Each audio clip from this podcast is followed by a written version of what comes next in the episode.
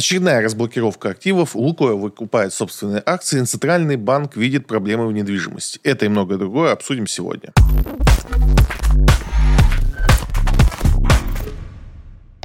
ЦБ пояснил, как будет проходить разблокировка активов частных инвесторов. Речь о том, что Центральный банк и Минфин предложил некую новую схему разблокировки активов, о том, что иностранцам, у которых есть э, деньги на счетах типа С, это счета, которые открывали иностранцам, куда они получали какие-либо деньги, в основном это дивиденды и купоны с акций, по тем активам, которые они владели в России. То есть, если мы э, по заблокированным акциям не получаем э, никаких доходов, то есть, если нам полагаются там какие дивиденды или купоны, мы сейчас их не получаем. А Россия пошла чуть другим путем. Те замороженные активы, у которых у иностранцев есть, у нерезидентов, правильнее сказать, они получают эти деньги, но эти деньги остаются на территории России на специальных счетах С, чтобы это не значило. И эти деньги, по сути, их просто они их не могут забрать. Собственно, идея в том, что расплатившись вот этими деньгами, иностранцы могут э, сейчас купить наши замороженные активы. Такая идея. Пояснения к этой идее, они были такие, что первые, кто получит разблокировку таких активов, это физики, собственно. Сейчас про юриков вообще не идет речь. Физики, у которых счета на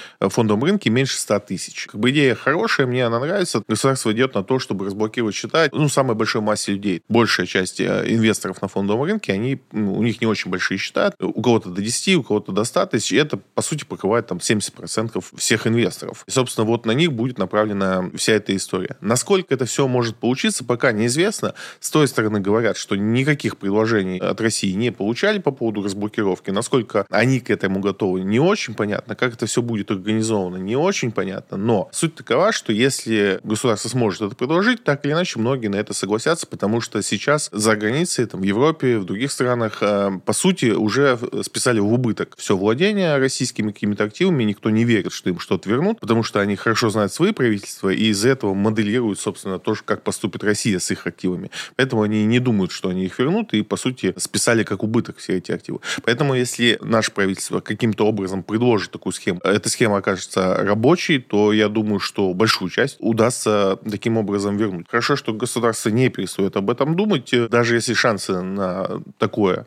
они маловероятны, все равно надо хоть как-то что-то делать. Более того, у нас на этой неделе э, пришла новость о том, что один из частных инвесторов смог разблокировать 10 миллионов евро э, в заблокированных активов. И мне понравился комментарий, э, собственно, юристов, которые этим занимались, которые сказали, что обратившись с иском Евроклир, они к Бельгии обращались с этим иском, них нет вариантов отказать, если все документы правильно собраны. Там основная типа, претензия в том, что человек не должен быть под санкциями. И в этом основная идея, то, как они это оформили. Они же заблокировали наши активы с пониманием того, что мы заблокировали все активы, потому что не можем определить, кто из владельцев находится под санкциями, а кто нет. Соответственно, санкционный список не такой уж и большой, а заблокировали всех. И в теории по закону, если вы докажете, что вы не находитесь в санкционных списках, вам эти активы разблокируют. Вот пока удалось это одному человеку, который не имеет дополнительных дополнительных опций в виде там, а, вида на жительство в Европе. Последнее условие, при котором его разблокировали, было не завод э, этих денег в России, он попросил перевести эти денег э, в Швейцарию. Ну, собственно, вот э, шатка-валка, очень медленно, не так быстро, как хотелось бы, и вот это все, но какие-то подвижки идут, в любом случае хорошо, очень грустно там смотреть и на собственный портфель. У меня, конечно, больше иностранных активов это фонды Finex, и с ними там тоже мы уже говорили, тоже есть подвижки, вроде как они открываются в Казахстане, и это поможет все решить. Так или иначе, будем надеяться, что уже скоро мы хотя бы большую часть этих активов разблокируем и получим свои деньги обратно. Акции Лукойла выросли на 6% на фоне возможного выкупа бумаг у иностранцев. Лукойл обратилась э, к государству с, с просьбой одобрить сделку по выкупу у иностранцев собственных акций. Там порядка 25% акций они хотят выкупить. Это путь, который прошел Магнит. Мы опять же об этом говорили. Магнит э, накопил кэша у себя достаточно большое количество и предложил оферту иностранцам продать э, их замороженные активы, которыми не могут пользоваться, с определенным дисконтом. Там дисконт по-разному считали, но в целом это где-то 50%. Лукойл хочет пойти в том же направлении, то есть у него, как он заявляет, есть деньги на это, и они сосредоточены в Европе. Основная проблема еще в том, что если бы сейчас Лукойл начал выкупать валюту под эту сделку, то у нас бы опять курс доллара мог улететь э, куда угодно.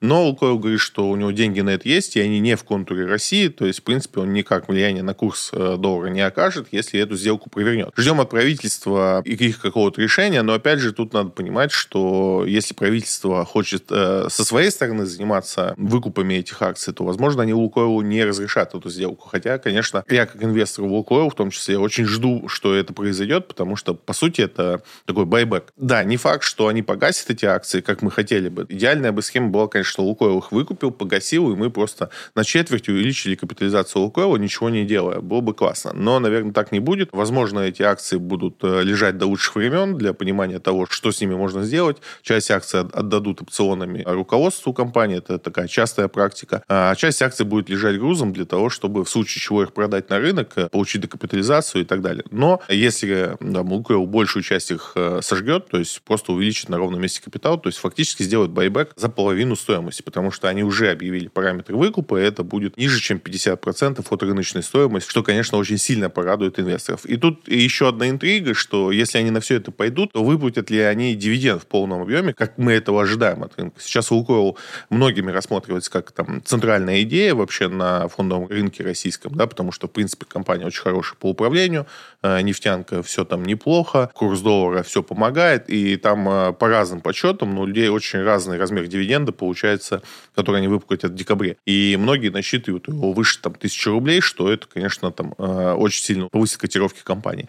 Но если они сейчас идут на вот этот выкуп, то они могут э, сделать следующее. Если мы говорим в размере дивидендов, та сумма, которая нужна на выкуп, это где-то 500 рублей с дивидендов. И может быть такая ситуация, что они, вот, произведя вот этот выкуп, они не заплатят дивиденды, то есть э, дивиденды выплатят там в размере 200 рублей, и это как бы ударит по котировкам. Потому что сегодня у нас рынок, конечно, жестко привязан к дивидендной доходности. Мне кажется, что физики вообще потеряли какой-то принцип оценки компании, и все смотрят только на дивиденды, и исходя из дивидендов оценивают стоимость акции. Конечно, это далеко неправильно, но вот так сложилось. Это, конечно, может э, сильно ударить по котировкам Лукойла, если так произойдет. Как бы ни происходило, то есть цена э, акции, она не всегда отображает э, того, что происходит в реальности компании, поэтому нельзя сказать, что компания станет хуже на этом выкупе, она, конечно же, станет лучше, в разы лучше. Цена там 10 тысяч рублей за акцию при сегодняшних там 6 вполне достижима. Но как будет в итоге, будем посмотреть, потому что, ну, вот это неоднозначная история, там, разрешат, не разрешат,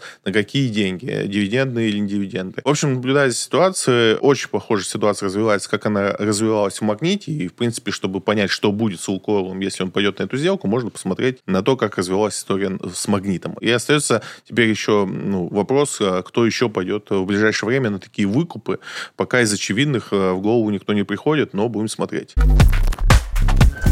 БРИКС объявила о расширении организации. Официально в БРИКС э, с 1 января 2024 года вступают новые страны. Это Аргентина, Саудовская Аравия, Египет, Эфиопия, Иран. И, э, собственно, новость как-то ну, не сильно зацепилась э, в инвест-сообществе, то есть там какой-то первый канал условно об этом много говорил, потому что мы почему-то все достижения БРИКСа присваиваем себе и думаем, что это вот мы как бы там все в БРИКСе решаем. Это, конечно, далеко не так, но в целом то, что БРИКС расширяется, и мы одни из ключевых игроков в этой структуре, конечно, нам на пользу, и мне кажется, мы сейчас недооцениваем э, ситуацию с БРИКСом. В мире по поводу этого больше паники, чем у нас в России. Для нас, конечно, размер БРИКСа, его влияние, его возможности – это шанс вернуться к нормальной ситуации в экономике, уйти от санкций, потому что они будут э, максимально неэффективны. Ну, то есть страны БРИКС, очевидно, не будут вводить против нас санкции, и чем больше членов БРИКС будет, э, тем для нас, конечно, выгодней. Соответственно, это такая уже большая структура, то есть она уже готова спорить по населению, по размерам, по ВВП с большой семеркой. Она, принципе, является таким огромным союзом. И в целом мы видим такое четкое направление движения на то, что мир разделится на два каких-то глобальных игрока. Страны НАТО, условные, да, там э, большая двадцатка и вот э, страны БРИКС. И очень хорошо, что вот в этом новом образовании мы играем там не последнюю роль, потому что БРИКС для нас э, реально может быть той структурой, которая вот, ну не то чтобы спасет, я не думаю, что мы находимся в той ситуации, когда нас надо спасать, но вот вектор развития у нас ограниченный, и это надо, ну, как бы откровенно признавать. То есть для нас там отрезали Европу, как основной рынок сбыта, и этот процесс не остановится. Я думаю, что он бы развивался дальше, но вот хорошо, что мы со своей стороны развиваемся в сторону БРИКС, и, соответственно, хотя бы гарантированно какие-то рынки для себя держим. Это значит, что ну, там, сломить нашу экономику в ноль будет достаточно сложно. Это понимают на Западе и нервничают по этому поводу. Им совершенно не нравится, что мы там все в БРИКСе объединяемся, а тем более, когда мы начинаем рассказывать что-то про свои валюты. До своей валюты дело не дошло в декларации об этом ничего нету, но это все еще стоит на повестке, и ряд стран, там мы меньше, но там такие страны, как Аргентина, Бразилия, там очень много говорят о том, чтобы перейти на свои валюты, потому что не понимают, зачем использовать доллар внутри э, собственной торговли, и почему не использовать тот же юань или какую-то новую валюту. Но я ждал, что будут какие-то заявления по валюте, потому что это, наверное, для нас сейчас самая такая проблемная точка. Логистика денег, то есть инфраструктурные эти все барьеры, которые для нас существуют относительно денег, они сейчас очень портят ту ситуацию в экономике, которая у нас так достаточно тяжелая. И в этом плане там, валюта БРИКСа нас бы спасала. Но пока ничего об этом нету, будем э, надеяться, что в ближайшее время появится. Но то, что мы уже в такой большой организации, то, что организация расширяется, банк, который создан внутри БРИКСа, более-менее начинает как-то себя там проявлять, то есть они начали выпускать облигации, собираются облигации выпускать во всех валютах, собираются финансировать международные проекты в валютах других стран, исключая доллар. И это, конечно, такой интересный ход э, в сторону того, чтобы сместиться от доллара как основной валюте, что, безусловно, бесит американцев. Понятно почему, но вариантов у нас тоже немного. Если Америка использует доллар для санкционного давления, все прекрасно это понимают и не хотят попасть в такую же дурацкую ситуацию, в которой мы сейчас находимся. Центробанк предупредил о риске затоваренности на рынке жилья. Тут э, речь о том, что Центральный банк видит проблему в том, что много жилья не распроданного. То есть э, у нас произошла ситуация, когда застройщикам было интересно не допродавать свои имеющиеся активы, а строить новые. И именно потому, что все вот эти льготные ипотеки, надо было срочно удовлетворять спрос, а к этому не готовились, и, условно говоря, пришлось очень активно выпускать новые проекты, запускать их и продавать. И сейчас получилась ситуация, что из того, что настроили, самое вкусное выкупили. Ну, как, знаете, там в недвижимости всегда там первый этаж не ликвидный. То есть он меньше всех интересует и инвесторов, и обычных жителей. Никто не любит первый этаж. У Пика такая проблема со вторым этажом тоже. Его никто не любит. Часто люди не знают, что второй этаж проблемный, и они его еще более-менее продают. Но в любом случае в каждом доме есть более ликвидное жилье, есть менее ликвидное. Последние этажи не нравятся людям, первые этажи не нравятся людям, окна на какую-то шумную дорогу не нравятся людям и так далее. Сейчас ситуация происходит следующим образом. Когда приходит новый проект новостройки, его разбирают э, инвесторы и просто люди под вот эти все льготные ипотеки. Разбирают они, естественно, самую ликвидную часть, а не ликвидные квартиры, они остаются. Почему? Потому что люди готовы подождать там месяц-два, пересмотреть другого застройщика, купить в другом месте, но купить более ликвидное жилье, потому что, на мой взгляд, основной рынок сейчас держит инвесторы инвесторы. И это, конечно, ну, проблема, на которую обращает внимание Центробанк. Есть ли у этой проблемы решение, я не знаю. То есть у меня вот так вот сходу нет каких-то идей, как это можно решить. Обычно это решается тем, что новые проекты просто не запускают. Застройщики останавливаются в запуске новых проектов, пытаются распродать то, что у них имеется. Но, откровенно скажем, сейчас не так много проектов стартует, по крайней мере, я говорю про Москву и Московскую область, я именно про этот сегмент, потому что я в нем понимаю. Остальные регионы для меня более закрыты и непонятны. Так вот, не сказать, чтобы у нас тут старт продаж прям каждый день. Нет, ну, как бы нету истории, что у нас тут куча-куча стартов продаж, и даже ожидаемо нет. Планы, которые были сформированы там в 2019 году, вот они сейчас реализуются, то есть их не стало больше. Покупают сейчас с какой-то огромной силой. У нас э, рекорды по выдаче ипотек в новостройках, и, соответственно, сказать, что спрос упал, тоже нельзя. Поэтому вот проблема в том, что принципе, вот э, такая ситуация сложилась. Из-за того, что много объектов под вот 2020 э, год вывели, то сейчас просто такого объема нету, который готовы выкупить. Посмотрим, как это будет решать Центробанк, потому что вот каких-то очевидных решений нету. Может быть, появятся скидки. Но, опять же, в условиях того, что сейчас происходит с ключевой ставкой, недвижимость должна подешеветь. Как она будет себя в действительности вести, не очень понятно, но будем смотреть. Минфин не планирует поднимать ставку по льготной ипотеке на первичное жилье. Удивительная новость э, для меня. Не то, чтобы я ставил ставку на то, что они не поднимут э, льготную ипотеку, но много думал об этом. Ситуация льготной ипотеки выглядит следующим образом. Как формируется льготная ипотека? Есть рыночная ставка, вот сегодня там рыночная ставка, наверное, 12. И есть льготная ипотека, там, допустим, семейная, которая там 5,2. Разница между вот этими э, рыночной и льготной порядка 7% сегодня, да, государство доплачивает за вас банку.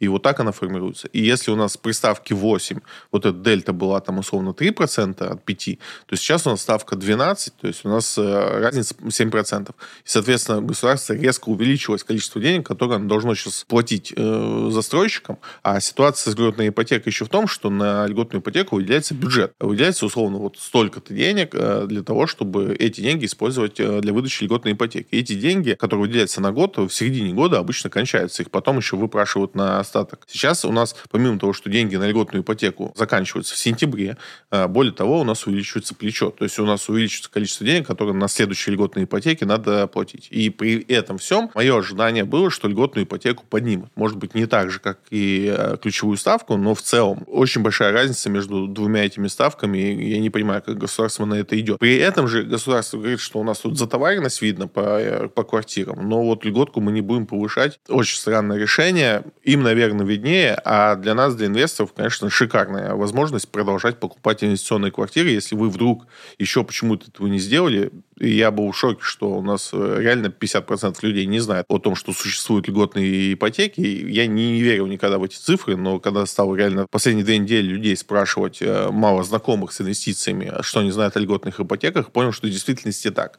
Даже в моем окружении людей, которые не связаны с инвестициями, мало кто знает о льготных ипотеках. Для меня это, конечно, шок и удивление. Но так или иначе, вот э, льготная ипотека остается. Если кто-то еще не успел, думал или решал, у вас еще есть время для того, чтобы совершить эту сделку.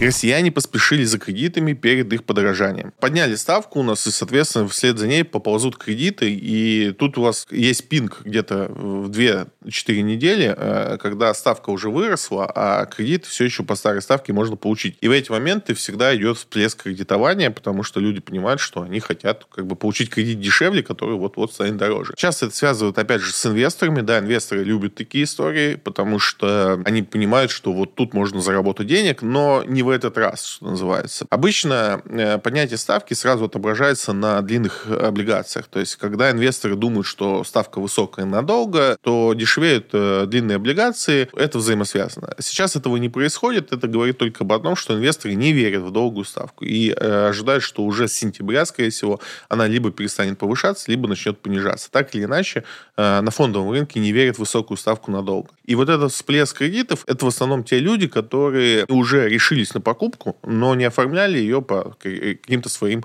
обстоятельствам. Условно говоря, вы подбираете квартиру, у вас есть одобренная ипотека, ну, вы там ходите, что-то там э, смотрите, еще какие-то варианты, рассматриваете. И тут вы понимаете, что Центральный банк понимает ставку, понимаете, что если вы профукаете этот момент, то э, вслед за этим может повыситься и ставка по вашей одобренной ипотеке, и поэтому вы быстрее принимаете решение. Кто-то также там машину, когда покупает, тоже понимает, что там через пару недель ставка повысится, это будет все дороже, и поэтому идет такой вот всплеск кредитования не стоит на, на это смотреть, что это прям инвесторы полезли в кредиты. Как правило, инвесторы более продуманно подходят к этим ситуациям, а бытовые кредиты они вообще редко используют, а вот ипотечные кредиты, да, но вот не в этой ситуации, особенно если мы говорим о том, что льготная ипотека так и не поднимается. Для инвестора правила не поменялись, потому что инвестировать не в льготную ипотеку, да, конечно, можно, там есть у нас э, коммерческие помещения, ну, точнее, апартаменты, это коммерческие помещения, которые переделаны под э, жилье. Сейчас рынок по ним формируется, цены по ним падают из-за высокой ставки, и вот тут можно поймать момент, да, когда в них интересно зайти, когда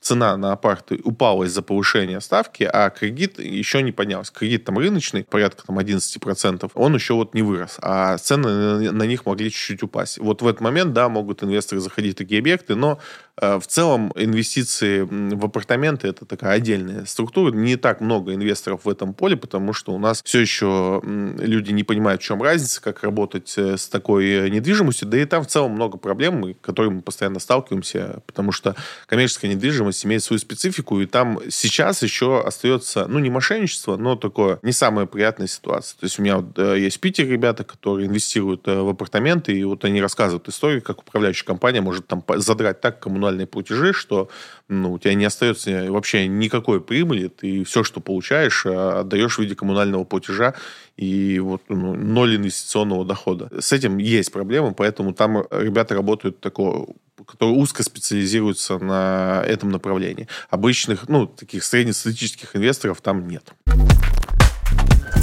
Альфа-страхование предлагает возместить часть выплат по замороженным активам. О чем речь? Э, есть такая история, как инвестиционное страхование, и многие им пользуются. На самом деле это очень плохая вещь, и я вам советую никогда с ними связываться. Нигде в мире это не хорошая идея. То есть у нас э, это пришло из э, других стран, это не наше изобретение. Оно и плохое и в Америке, и в Европе, и у нас не лучше. То есть это не то чтобы развод, но это игра против вас. Там история в том, что это страховой полис, который имеет инвестиционную составляющую, и вот вы там должны там сколько-то денег обязательно в одном количестве всегда накидывать. Там всегда история в том, что если вы сыграете по правилам, то в целом будет неплохо, но вы все равно получите что-то в районе э, рыночной доходности. То есть вы там не зарабатываете больше какой-то рыночной доходности. Но при этом рисков, э, что вас там оштрафуют за то, что вы где-то там на час что-то забыли, их очень много. И поэтому вот эта вот инвестиционная страховка, это, ну, прям плохо. Это, ну, не развод, это, конечно, нельзя назвать, что это там вас разводят, но в целом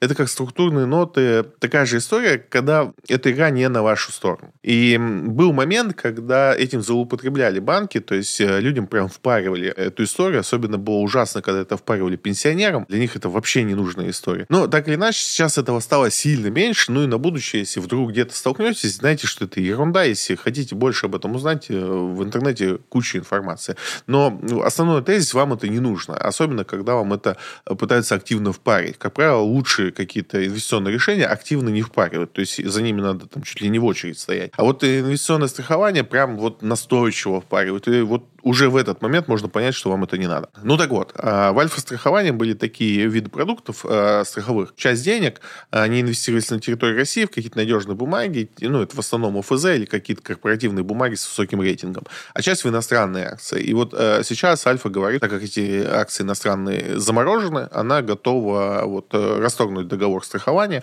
И это хороший момент, если вы когда-то вляпались в эту историю, закончить эту историю сейчас, возможно, с потерями, но эти эти потери будут меньше, чем они будут потом, поэтому если вы пользуетесь такой страховкой в Альфе, посмотрите для себя сейчас вариант э, расторгнуть этот договор. Я не уверен, что это хорошая идея.